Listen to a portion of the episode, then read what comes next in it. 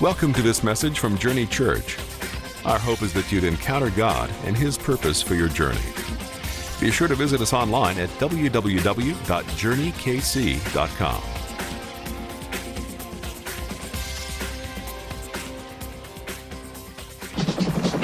1972, a crack commando unit was sent to prison by a military court for a crime they didn't commit. These men promptly escaped from a maximum security stockade to the Los Angeles underground. Today, still wanted by the government, they survive as soldiers of fortune. If you have a problem, if no one else can help, and if you can find them, maybe you can hire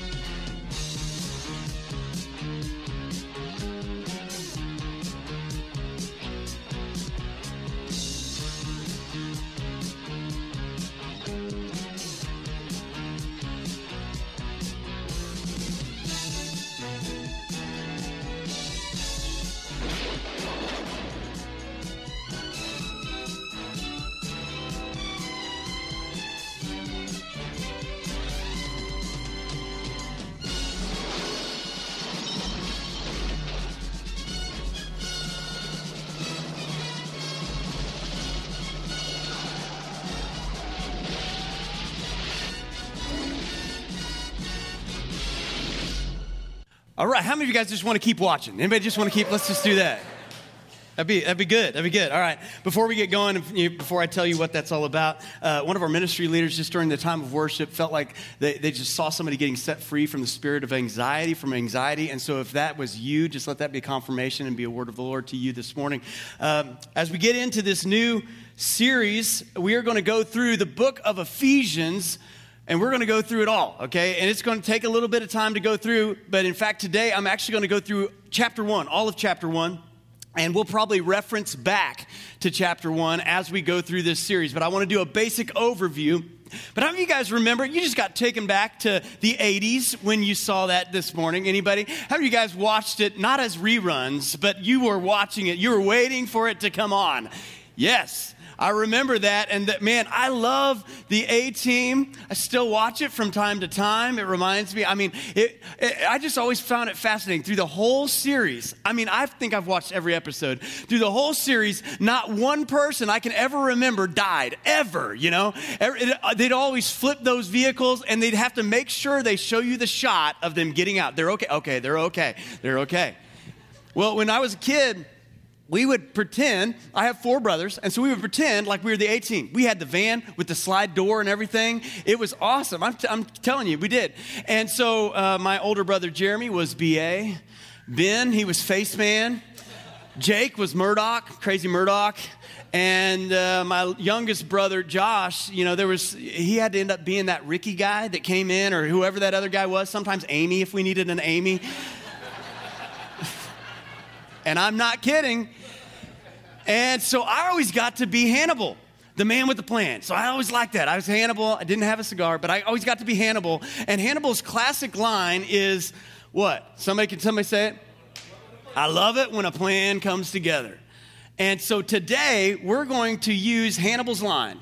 And we're going to just imagine for just a moment, as sacrilegious as it might be, that we can somehow see God in Hannibal Smith or Hannibal Smith and God, whatever. But we're going to look because today we're going to be talking about that God has a plan for humanity.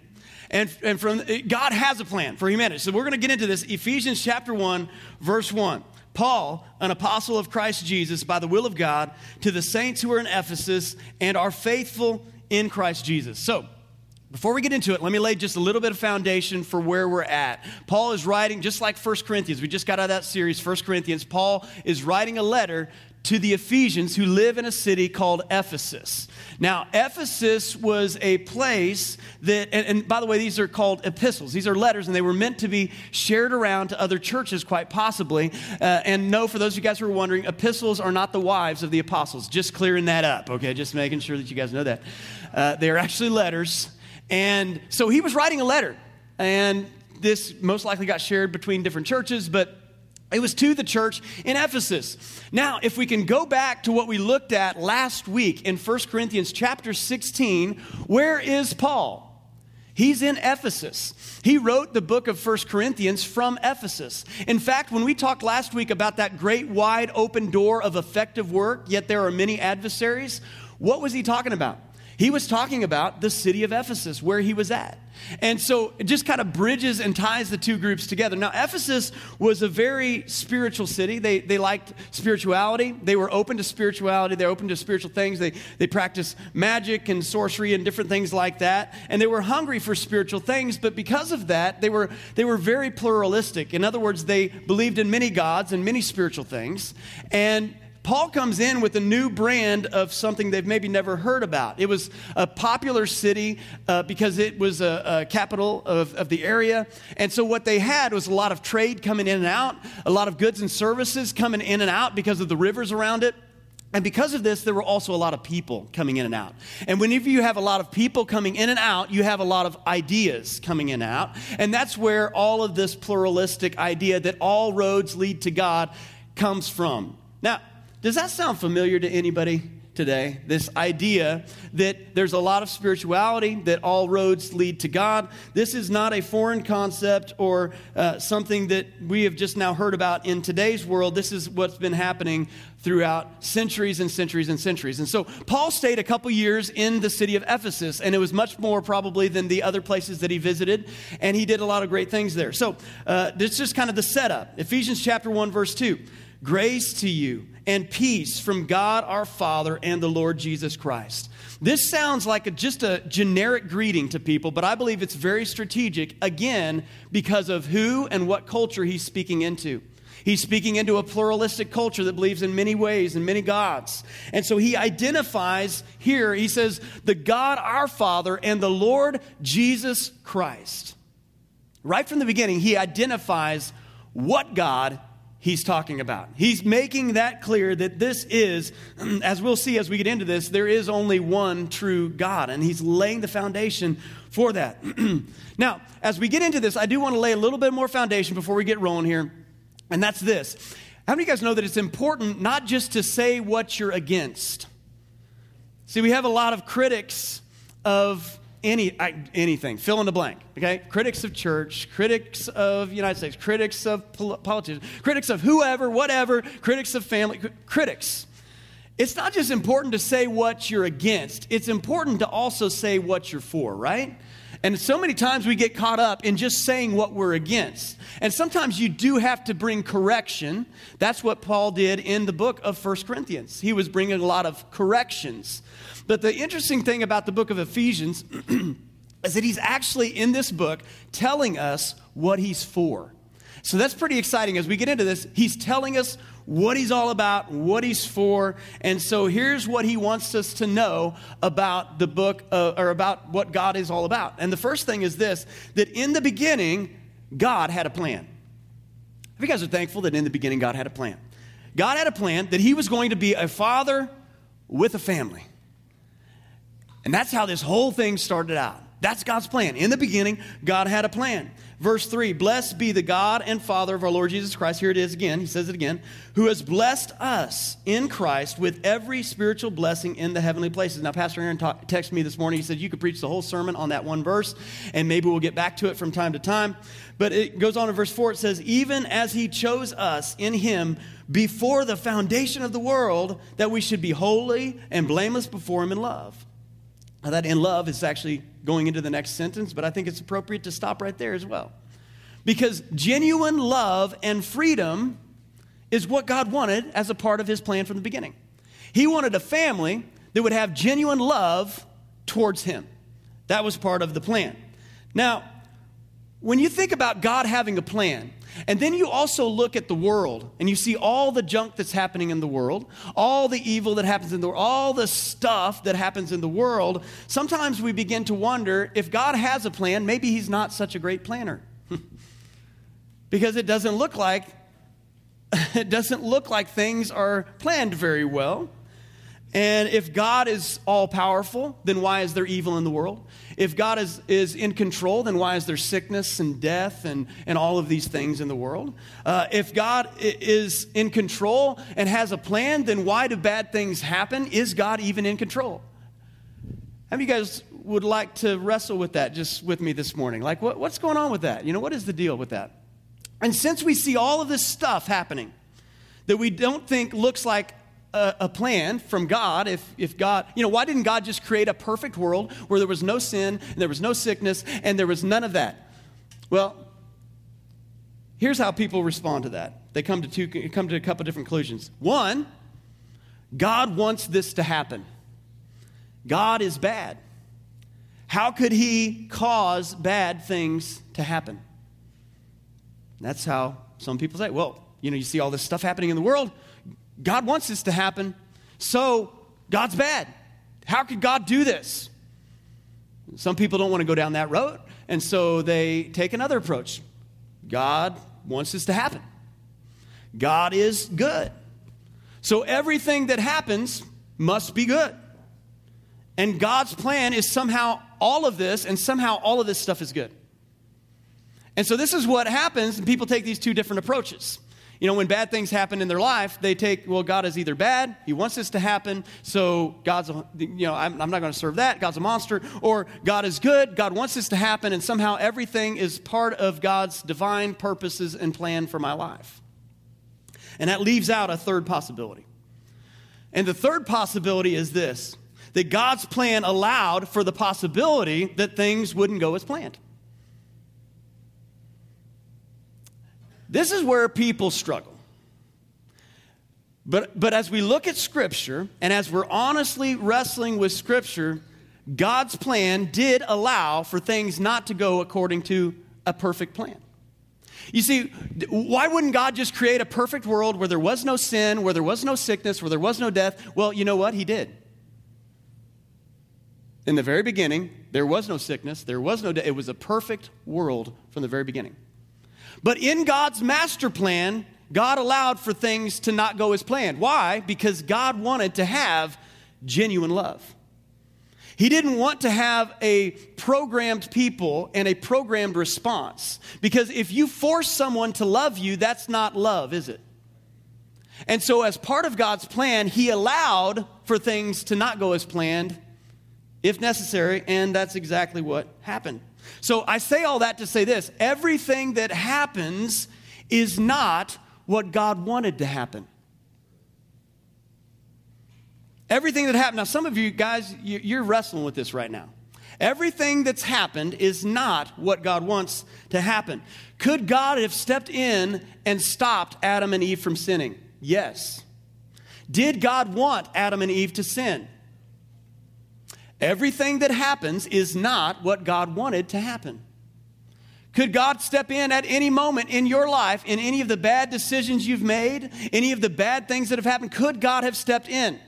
And again, people default back. Well, God is good. I believe God is good. So God must have wanted this to happen. This must be God's plan. And we somehow try to twist things and to fit everything into this whole timeline or storyline that everything that happens is somehow the, the will of God. And I'm going to show you how God doesn't want everything that's happened, God doesn't want to happen. How many of you guys have ever made perfect plans and then somehow somebody made a decision that screwed that up in some way, shape, or form, right? It reminds me of a story of this guy who just freshly arrived at the gate of heaven. He shows up. There he is at the gate of heaven, and there's St. Peter standing at the gate. St. Peter's getting ready to take him on a tour. He starts to walk him around heaven just a little bit. And St. Peter, as he's walking him around, he says, You know, hey, what is the, if you're just, you know, we're just hanging out here talking, what's the, what's the kindest thing you ever did while you were on the planet? And this guy, you know, he's thinking for a little bit. He's getting a tour of heaven. It's pretty cool. And he's thinking for a little bit. And he's like, You know what? Actually, I was driving in my car and I saw on the side of the road, I saw this elderly lady and she was being harassed by a gang of thugs. And so I pulled over the car. I got out. I went up to the leader who was, all, who was tallest one. He was tatted up. He had a nose ring. And I grabbed, the, I put my finger in the ring of his nose and I pulled his face to mine. And I said, Listen, if you don't leave her alone, you're going to have to mess with me. And St. Peter's like, Wow. You did that? He's like, Yeah, I did that. He's like, When did you do that? About three minutes ago. Sometimes you got the perfect plan and somebody makes a decision that kind of messes it all up. Sometimes things don't go according to plan because there are other people in your life that make decisions that mess up your plans. How many of you guys have ever experienced that? Of you guys, your children, messed up your plans this morning already before, we're done, we even get started? You realize that this is what God did. God created a plan that would allow people the opportunity to mess it up. And in fact, that's exactly what they did. Let me tell you something. If, if, if you are wrestling with this this morning, let me just encourage you. God is so secure and powerful that He chooses to not get what he wants all the time. God chose to let us choose.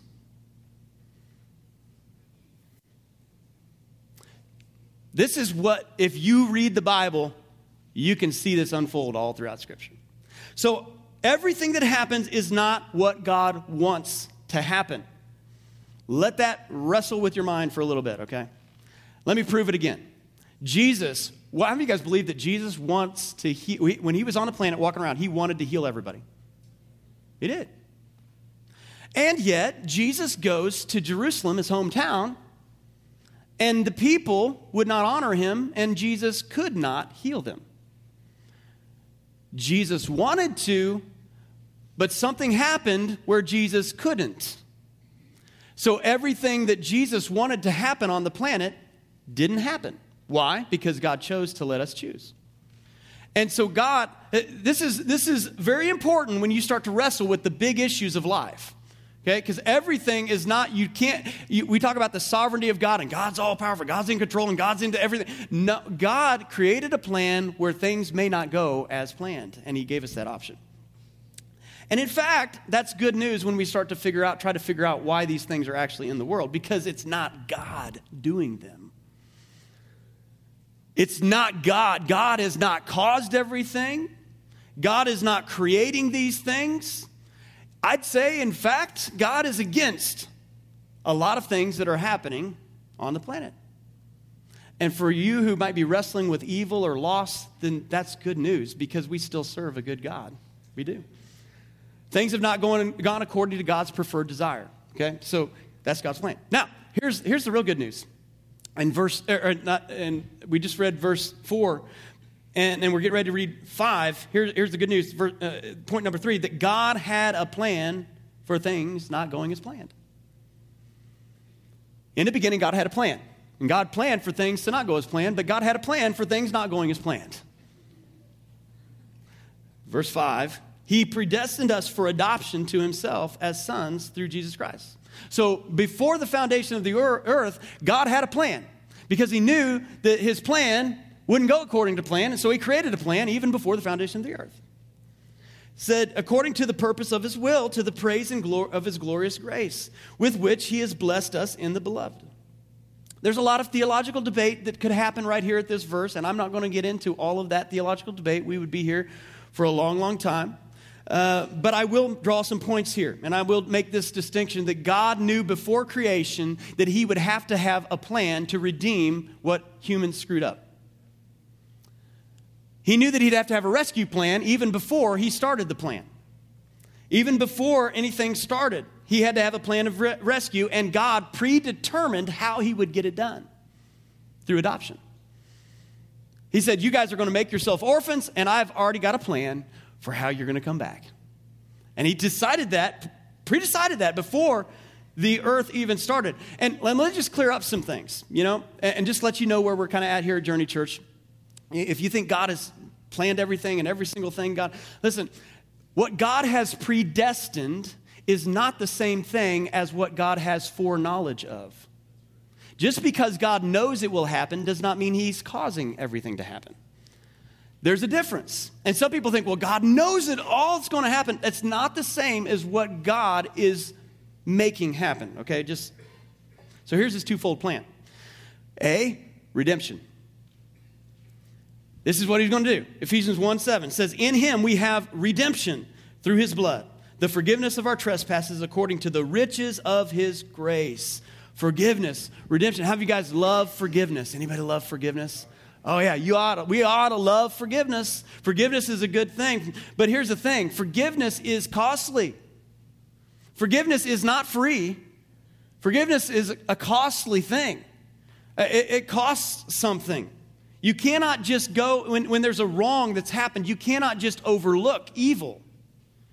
You can't just go up to some, uh, Jesus isn't coming up and just saying, you know what, you sinned, not a big deal. I'm not even going to worry about that. Forgiveness in that sense, in just simply overlooking evil and just, ah, whatever, that would almost be immoral. In fact, I'd say that is immoral. Why? Because you have, there are moral things that God has created, that this is right, this is an absolute. And if we were to come along, and let's say Joseph over here, he comes along and, and he screws something up really bad, and I come over to Joseph, I say, you know what, Joseph, Psh, it doesn't even matter. Doesn't even matter. There's no, there's no it, you know what, that, that thing, it didn't even mean anything. In that sense, forgiveness is immoral because what it's doing is diluting the actual morality of what was needing to be there. And so, because of that, there has to be a cost whenever there's an infraction. And so God is holy, and yet he forgives. How is this, how is this happening? The blood of Jesus Christ. There was a cost. You say, well, how does this work out in my life? How, how does it, I mean, because I'm not going to like jump up on a cross and die for somebody every time they need to be forgiven. How does this work out? Well, it looks like on the surface, if, if you have wronged me and I go up and I say, ah, I forgive you. It looks like on the surface that there was no cost to that. But how many of you guys know there was a cost to that, wasn't there?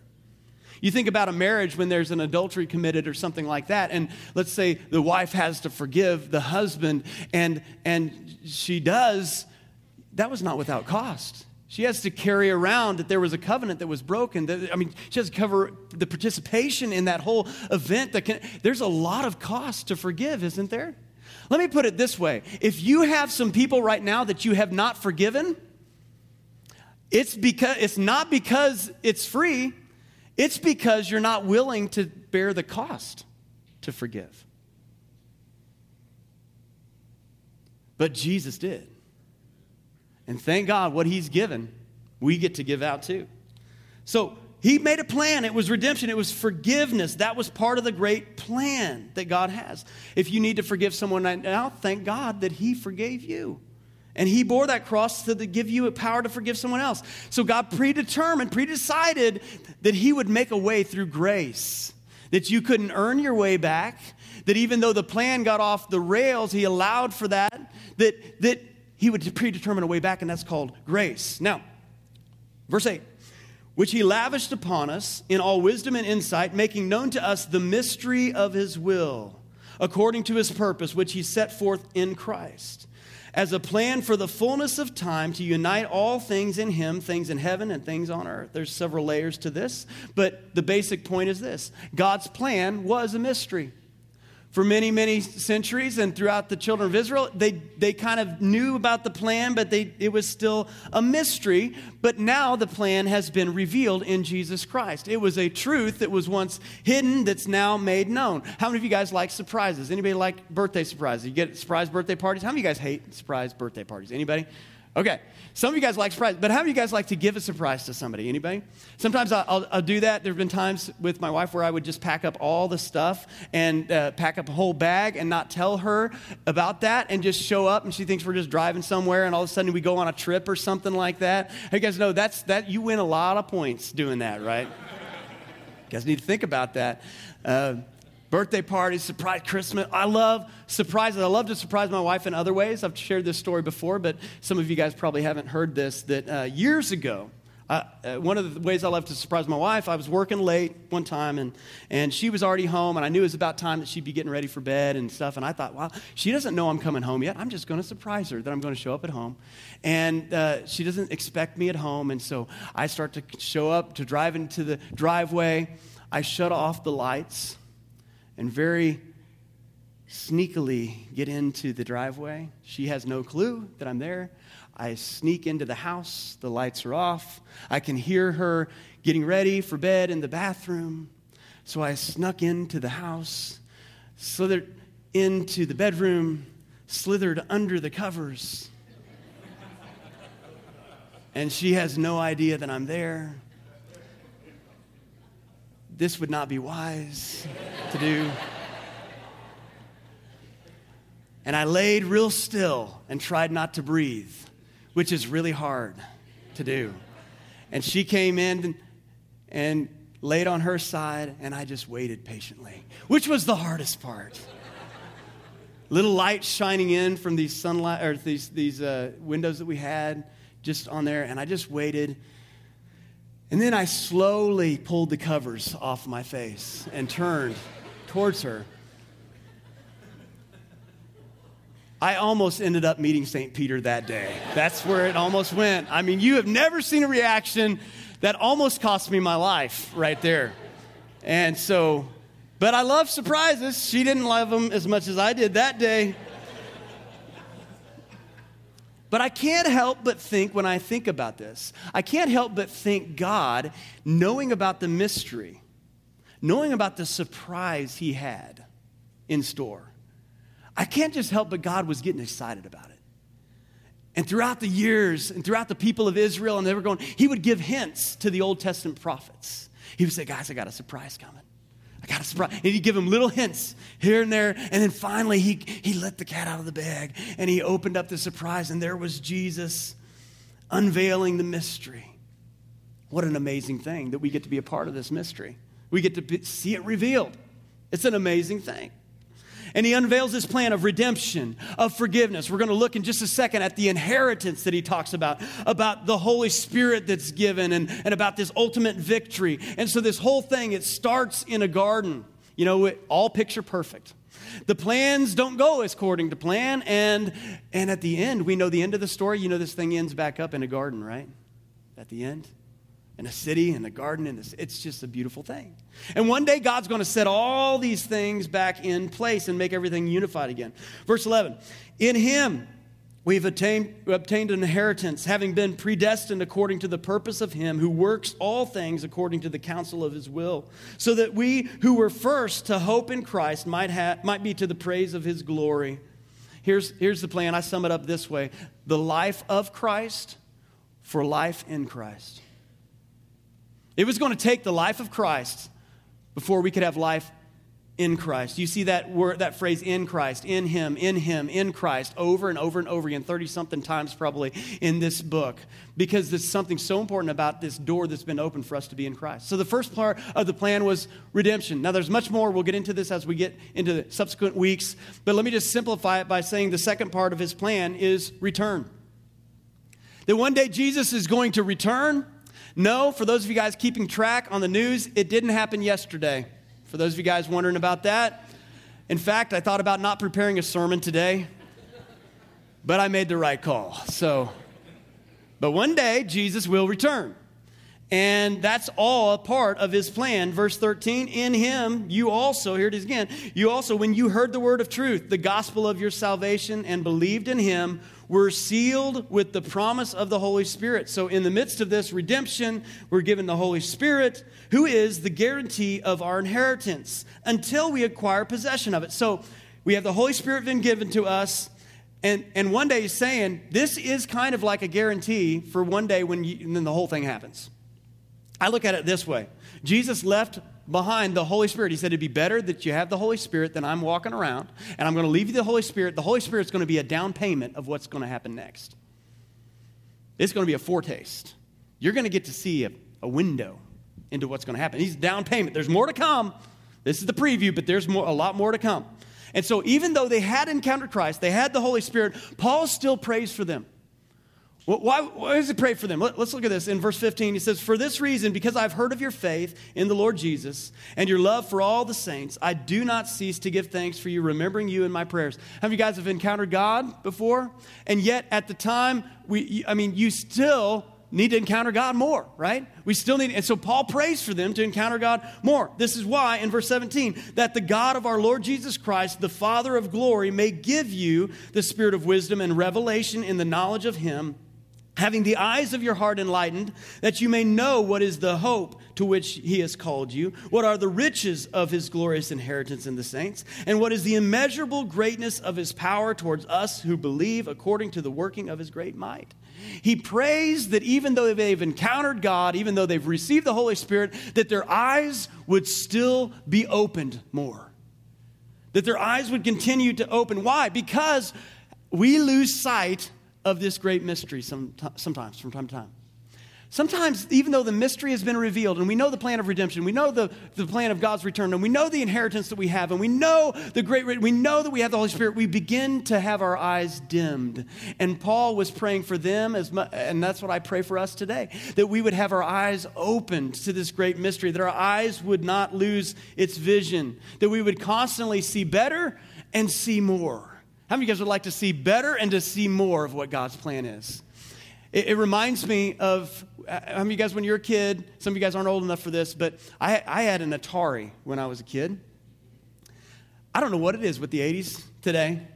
Aaron likes the 80s, so, uh, but uh, the, we played Pong. Have you guys played Pong before? You remember this? Let me help you out just a little bit. That's what it is right there. Look at those graphics. I mean, it's just blowing you away. And we would play that for hours and hours as a kid. Boop, boop, boop, and we just do that all the time. And then pretty soon they came out with the Nintendo and Mario, and, and we had this. How you guys remember that? And I was, when I first saw that, I was like, Mario looks real. How did they do that? And I thought, there is no way that they can improve. Yeah, hold on, hold on. Don't, don't go too fast just yet. Because then they came up with, yeah, yeah, they went from this and then they went to this one. I'm, I'm pointing at the screen because I can see it over here. They went to the next one. Let's go to the next one. Then they came up with the N64. And I'm like, how are they ever going to get any more realistic than this? How many of you guys felt that way? I'm like, this is like three dimensional. Like, I mean, I can see like warts on him and stuff. This is just amazing. And for me, I went and, and played Madden. So I, am the first incarnation of Madden football. Have you guys ever played that? It, no, no, the other one. Nope, the other one. Back one. The, there might be, I might, might have not given you the other one. Okay, this one's good. This is good. This is Brett Favre. And I remember thinking, that looks exactly like Brett Favre. How did they do that? And I began to play and I just thought, there's no way they will ever be able to improve upon this. I remember sitting there thinking that. There is no, how are they going to get any better than this? This looks so realistic. And then, uh, then they come, now Madden is, you know, you've got this right here. And now I'm thinking, there's no way they're going to be able to improve upon this. This was actually Madden four years ago, a screenshot, uh, according to the internet. Okay. Um, yeah, you can take it down now. I'm just like, wow. And that's what I think it's like with God. Because at first you see something, you're like, how can it get any better than this? And then all of a sudden, something else is coming out. And you're like, wow, this is so clear. Now I see it clearly. This is amazing. There's no way it can get any better than this. And then, you know what this is called, this whole process? Revelation. That we would have our eyes continually unfolding and opening. When the first time I, I remember seeing a Blu ray player in, in Best Buy on one of their big screens, I just thought I could just walk right in. It just seems so clear. And now I'm like, I've got, I bought a Blu ray player back in the day for like 300 and something dollars. Yeah, this is when they first came out. I thought, it takes forever to load a Blu-ray. I don't know what it is, but it, I'm sitting there waiting forever, you know. But back then, I didn't care. I'd just wait forever. because this is just the best thing on the planet. And that's what revelation is like. The further you get in Christ, the more things your eyes can be open to, the more things you can see. That's called revelation. And as we get into this book of Ephesians, we're going to see more of this. We're going to see more, and hopefully our eyes will be open. We'll see more of the hope of his calling. We'll see more of the riches of, inherit- of his inheritance. We'll see more of the good things that are ahead. We'll see more about our eternal home. We'll see more layers of dimension to the redemption and to the grace that God has for us. But our eyes get dull from time to time, and we need to say, God, open up my eyes. We've all had those moments where sin is very clear to us. What we need to have is more moments when our Savior is clear to us where he is clear. All right, let's wrap this up. Verse 20. That he worked, his, the greatness of his might, that, that he worked in Christ when he raised him from the dead and seated him at his right hand in heavenly places. This is part of the return, this is part of the gospel. He's far above all rule and authority and power and dominion and above every name that is named, not only in this age, but also in the one to come.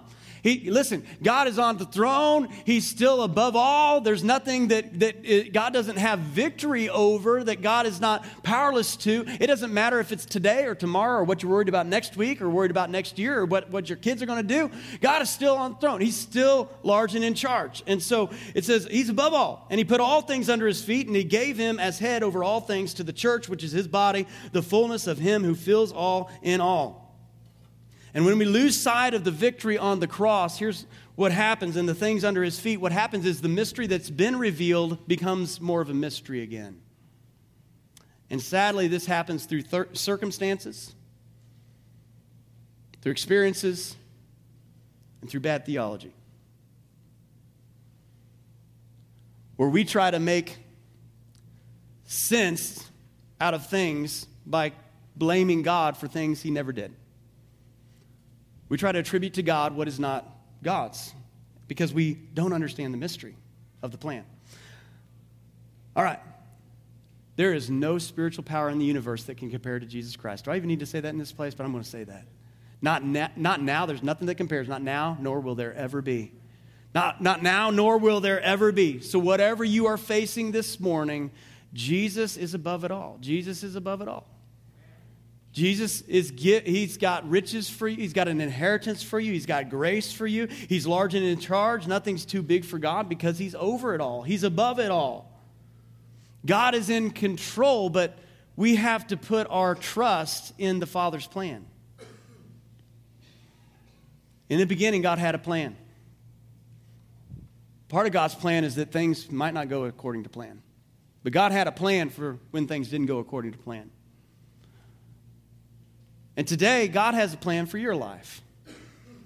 And we can step into that, and, but we've got to trust the Father's plan.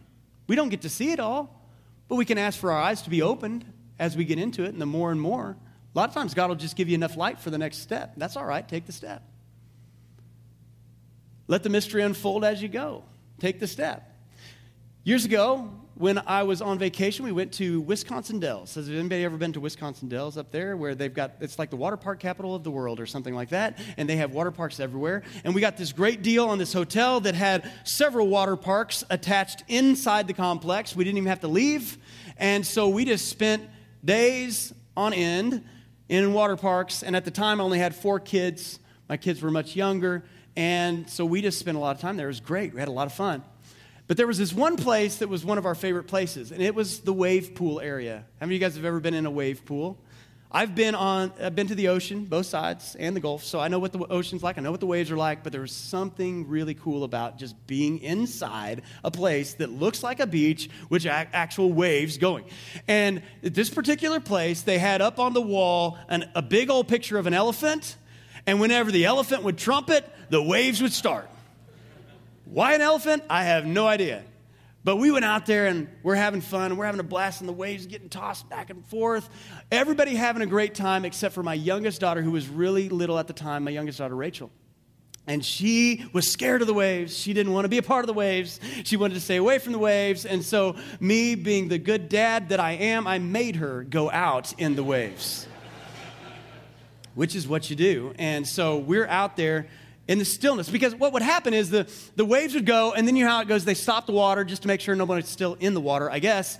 And then they'll let it be silent and calm for a couple minutes, and then they'll start it up again. So it was silent and calm. And so we, I pushed her out on a raft, and we went clear to the deep side, and we're right by the elephant, and we're ready to go.